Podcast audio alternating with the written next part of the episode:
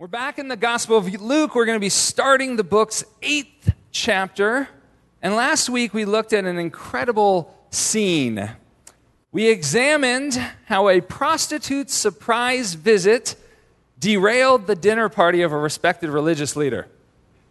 Let that kind of sink into your brains, the craziness of that. We had this woman who crashed a meal in order that she might honor Jesus, that she might lavish him with this dramatic display of gratitude. She discerned and had come to trust in Jesus' extravagant grace. Yes, here was a man who owed her nothing, but she believed he would give her everything. Someone who, at great cost to himself, would welcome her with open arms, would forgive her sins, would restore her to God and his purposes for her. And guess what? As we saw last week, she was right. Jesus did not rebuff her, but commended her love while washing away her sin and her shame. And we were left last week marveling with her, awestruck at Jesus' is just incomprehensible heart. And now, as we turn the page before Luke is going to dive into the next beat of his narrative, he's going to take a moment to sort of foreground those who were with Jesus at this time. And here's what we read in Luke chapter 8. Soon afterward, he, Jesus, went on through the cities and villages, proclaiming and bringing the good news of the kingdom of God. And the twelve were with him and also some women who had been healed of evil spirits and infirmities. Mary, called Magdalene, from whom seven demons had gone out, and Joanna, the wife of Chuza, Herod's household manager, and Susanna, and many others who provided for them out of their means. We get the sense that for Luke to be with Jesus means far more than to just be in his general vicinity. Those individuals who are with him have joined Jesus for the journey. They've enrolled us as apprentices. They're devoting themselves to him. They're absorbing his teaching, his way, his mission while living in close community with him. And their growth occurs as they watch and listen and dialogue with him, as they learn from their missteps and they, as they respond to Jesus in faith. You see, being with Jesus is part and parcel of our discipleship. And ultimately, it is the explanation of our power. In his second volume, Luke writes this in Acts. He says, Now when they, and he's talking about the rulers, the elders, the, the scribes of the day, saw the boldness of Peter and John, two of those mentioned in our passage here in Luke, as they saw the boldness of Peter and John and they perceived that they were uneducated, common men, they were astonished. And they recognized what did they recognize? They recognized that they had been with Jesus. It's not just about believing in your mind or giving Jesus lip service. It's what Jeff spoke to us several weeks ago abide. Be with Jesus in the everyday stuff of life. Watch how he lived. Listen to his words. Dialogue with him. Let your missteps be used for his instruction and respond to his invitations in faith. Now, in the other Gospels, it's the 12 apostles that get all the publicity. But Luke informs us that Jesus' inner circle included both men and women. To have women disciples was unheard of in this era. In this society, women were expected to stay at home as much as possible and to avoid even their male relatives. Men were not to be alone with women or to speak with them on the street. You have one rabbi at the time who's advising talk not much with womankind. They said this of a man's own wife. How much more of his fellow's wife? Hence the sages have said, He that talks much with womankind brings evil upon himself and neglects the study of the Torah, and at last will inherit hell itself. Jesus strongly disagrees. His world transforming good news is for all people.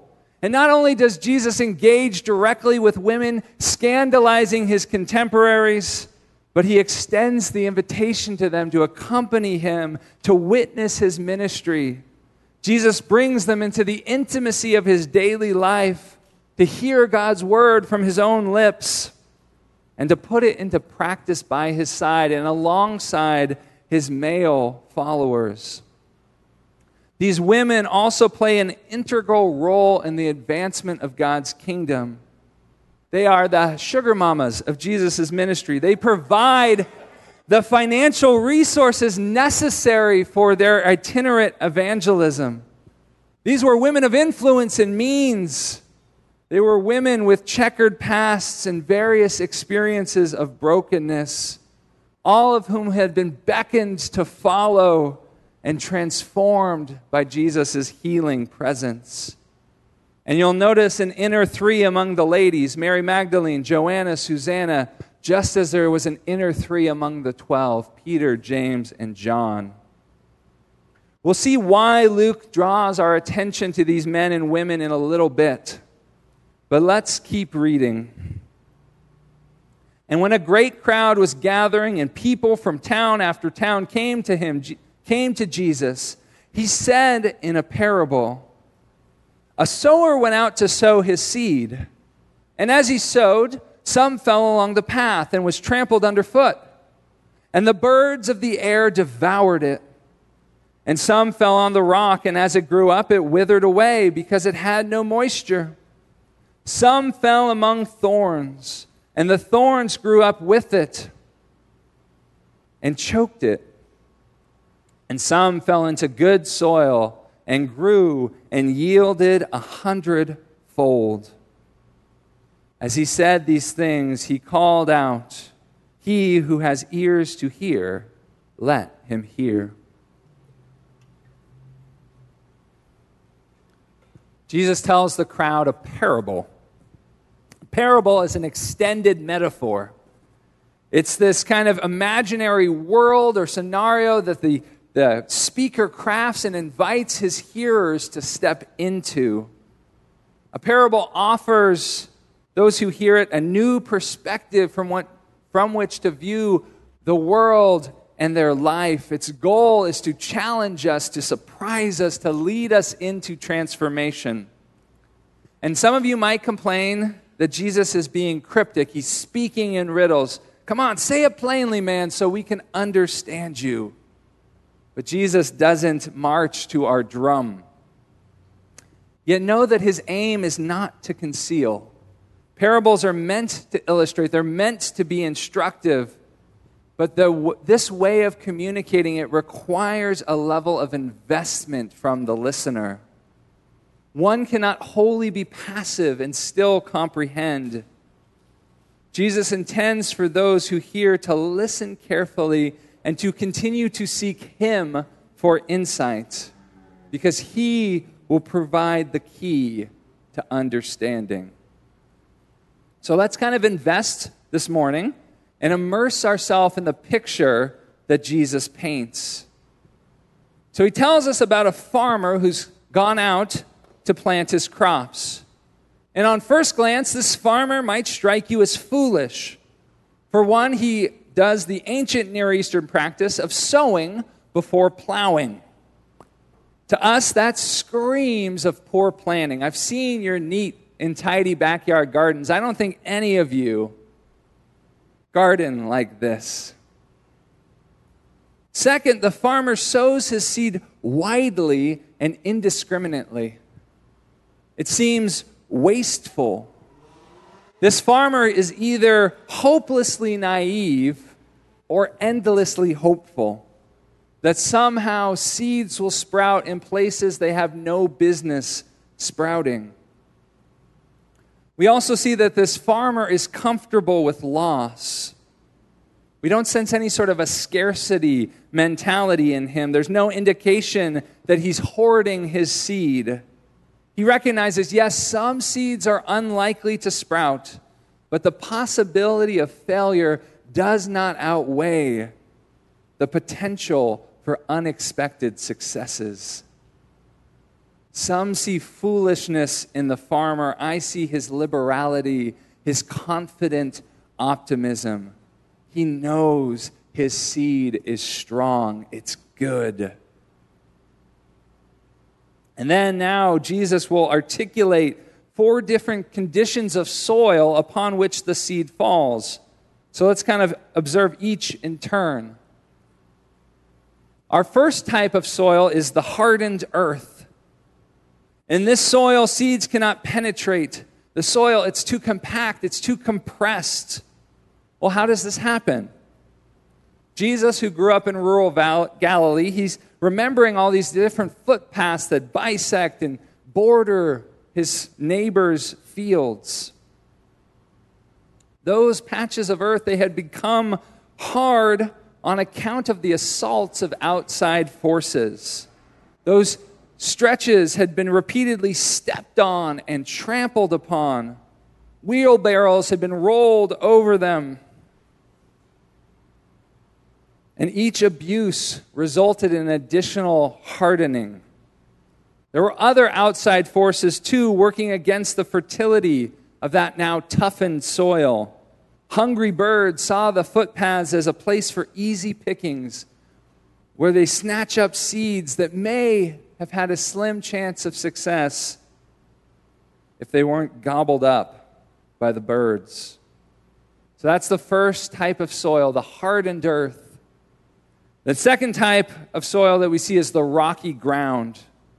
This is the bane of backyard gardeners. You know, these large, impenetrable rocks, they make it difficult for plants' roots to spread, to grow deep to draw forth the nutrients that they need to survive.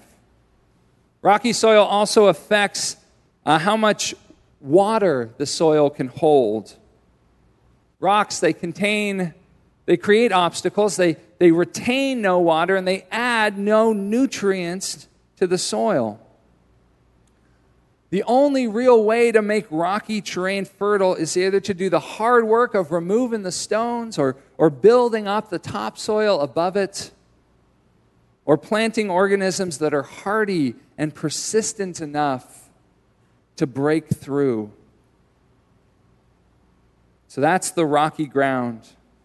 The th- third environment that Jesus mentions is the thorn infested soil. The potential of this soil, it's instantly obvious. And the farmer seeds, they penetrate, they take root, but competition for space and for resources in these plots is fierce. Promising plants are, are choked, they're stifled by insidious weeds. And the detrimental effects of this kind of rivalry is only really seen at harvest time. In the end, the fruit of the plants that are grown in thorn infested soil are immature and underdeveloped. They might look a little bit sad or stunted, and they don't provide the nutritional value to others that they ought. But then there's a fourth type of soil the rich, well tilled loam. It's in this good soil that the quality of the farmer's seeds are actually revealed. A hundredfold harvest is a tremendously good harvest. It's, it's astonishing. It's nearly miraculous. These are bumper crops that will produce foods that will nourish and sustain whole communities. The results of the seeds planted in this soil will fill bellies. It'll cause families to flourish. There will be many a friendly neighborhood feast because of what grows in this soil. And these positive effects, they won't only be felt immediately in the present, these yields will have impact on times to come. I didn't realize this when I was first digging into this passage, but yield, as best I can understand it, focuses not simply on the calories created, but on the multiplicative power each harvest produces. For most of the land of Israel, the average yield was seven to tenfold. That meant for every seven, for every seed sown, you got seven to ten seeds back. Well, the farmer's seed yields a hundred seeds back for every seed sown. That's exponential impact. The farmer brings forth fruit that not only feeds, but it multiplies life in the world. We're not only talking about feeding your family, your village, but now we're talking about feeding your county, your nation, your world. We're not just talking about feeding your contemporaries, we're talking about feeding future generations. See, the yield in real life is worth every bit of that sown seed that was wasted. One last comment before we leave this fertile plot of earth. I've, I've been in the Puyallup Valley right before they've planted strawberries, and I've walked in the fields of just this beautiful brown dirt that you could bend down, you could stick your fingers in five inches deep. You could smell just the richness of it. And never once did I get into those fields and go, wow, look at this pristine, untouched wilderness. No, even if we can't see it, we recognize the labor that has gone to preparing the land for planting. The state of the field is not accidental, it is intentional. Okay, so what do we do with Jesus' parable? I can hear some of you say, you know what my life really needed? It needed a gardening lesson from an ancient carpenter who moonlighted as a rabbi. Like, that's, that's great. Thank you. That's very helpful. And to your snark, Jesus reply, would reply, He who has ears to hear, let him hear. Don't get all snarky. Pay attention.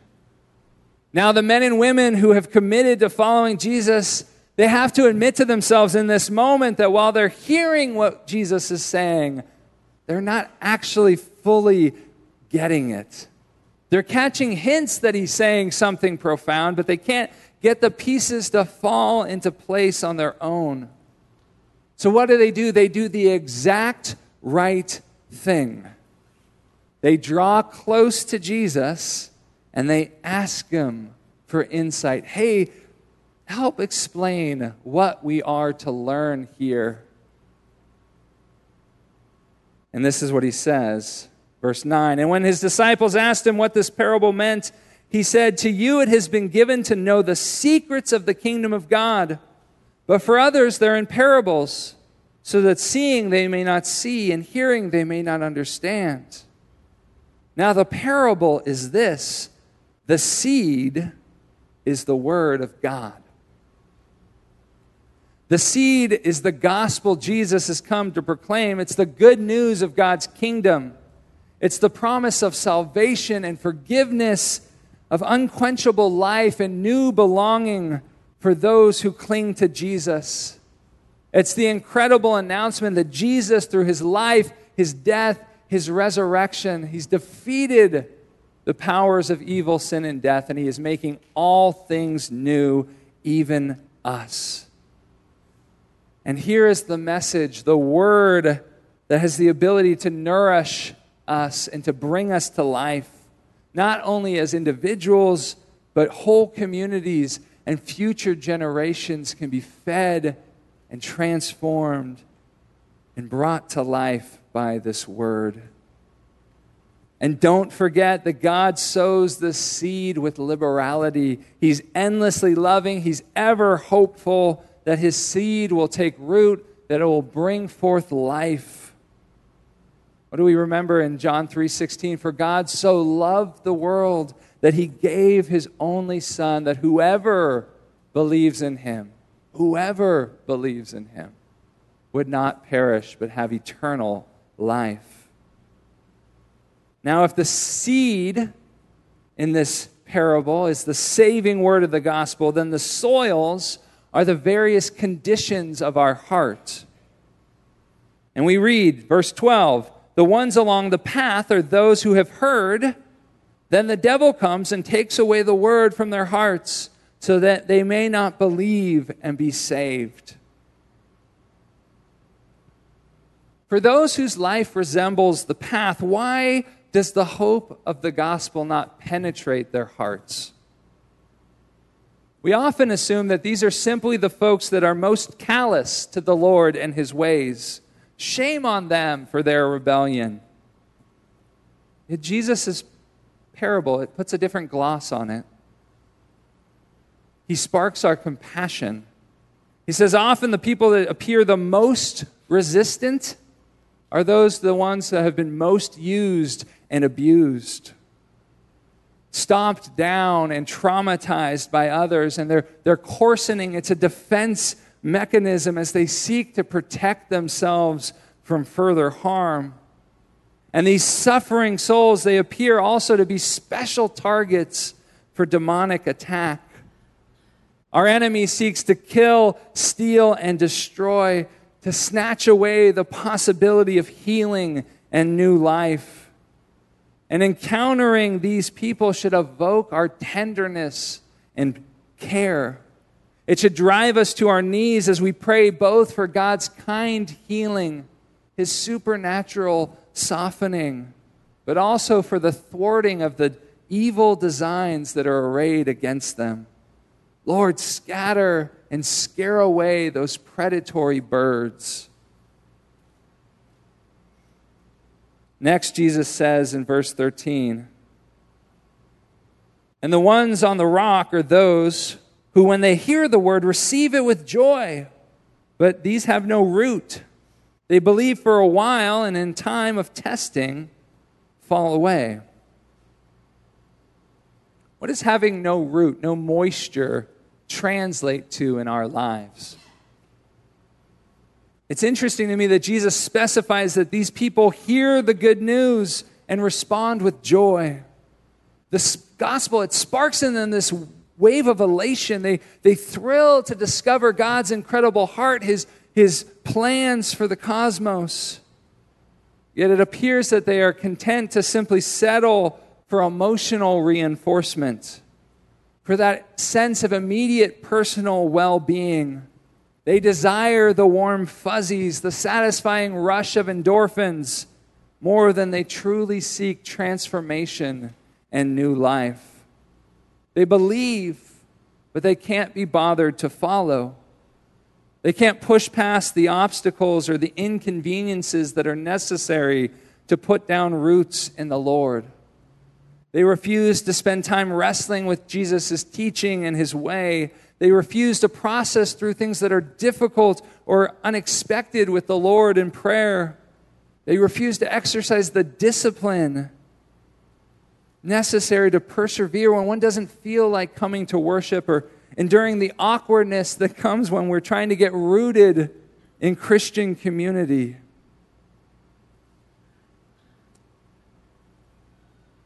As a result, their roots stay shallow. And when they're first faced by any sort of adverse external circumstances, they wither and fall away. They do not chase unquenchable life and victory. They chase whatever comfort will tell them in the moment, you're okay and all is well, whether that be true or false. So while those resembling the rocky soil will make no effort to commune with the Lord, those in the next category have no room for God in their life. Verse 14 And as for what fell among the thorns, they are those who hear, but as they go on their way are choked by the cares and riches and pleasures of life, and their fruit does not mature. It's interesting what we let, what we allow to crowd out God's work in us. Sometimes we let our anxieties about safety and belonging displace the one who tells us, Do not be afraid, I am with you always. It's a counterintuitive response. We cling to our fears and our worries because we're accepting the illusion that if we focus our attention on these matters, if we give them our angst, we are somehow still in control. That is a false consolation. And what it actually does is it chokes out our ability to trust the one who is able to provide for our needs and to settle us in a family, a supportive spiritual community. Refusing to make room for the saving work of the gospel is all about refusing to trust at the end of the day. Jesus came and he proclaimed, I have come that they might have life and have it abundantly. Yet we're concerned that if we clear our fields, we'll miss out and be deprived of some, something good. The scope of our ambitions and our desires for ourselves, for our businesses, for our kids, they're vast. And we fear that maybe God doesn't care about what we care about. Or maybe He doesn't actually give the best gifts to His children. At the end of the day, we're having a crisis of faith in God's character. And as it says in Hebrews 11:6, without faith it is impossible to please God. For whoever would draw near to God must believe that he exists and that he rewards those who seek him. Therefore, the fruit our lives produces is immature because it is cultivated without a living, breathing faith. So let me ask you what might spiritually immature fruit look like in you or your family's life? What would you identify as the primary thorn that has sprung up to compete with what Jesus wants to grow in your life? Pull it out. It's impacting your future harvest. And then finally, verse 15 As for that, in the good soil, they are those who, hearing the word, hold it fast in an honest and good heart and bear fruit with patience. What makes the good soil good is that it has been prepared. The power the miracle is in the word of the gospel. But the saving word of the gospel has to be reacted to in faith. Jesus calls us to broadcast his seed widely, to spread it extensively with hope and with confidence among all kinds of people in all sorts of situations. And he says, Do not fear that that seed is defective. It is miraculously effective. It's able to bring life and nourishment to billions of people across millennia. But we must respond to this revelation, which is why Jesus will go on to charge us in verse 18. He says, Take care then how you hear. For those who do not hear and do not respond to the word of God will fail to bear fruit. They will fail to find nourishment themselves. They will fail to bring life to others. So, how do we hear well? How do we prepare the soil of our heart for the work of the gospel in our lives? Here we're told by Jesus to hold God's word fast in an honest and good heart and to bear fruit with patience. He's building upon what he's already hinted at. Pray for the Lord's kind healing, for the hungry birds to be scattered. Put down deep roots, clear away obstacles, uproot weeds, persevere in hope and trust. But more than anything, hold fast to Jesus, our life giver, the Word made flesh, the good news of our salvation. I love how one biblical scholar puts it. He says this Those who do see and hear, however, they do not do so on their own, because Jesus is talking about the mysteries of the reign of God, they must come to Jesus and ask Him for understanding.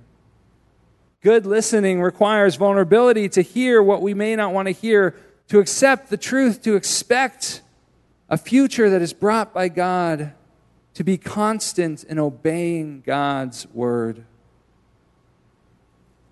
In this text, Luke gives us a living, breathing image of what good, well prepared soil looks like.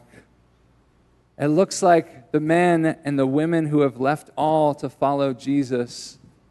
Like the 12 and that community of female disciples that we met at the beginning of the chapter. They are by no means perfect. They didn't have their acts together prior to meeting Jesus, but they have heard his word and they have responded in faith.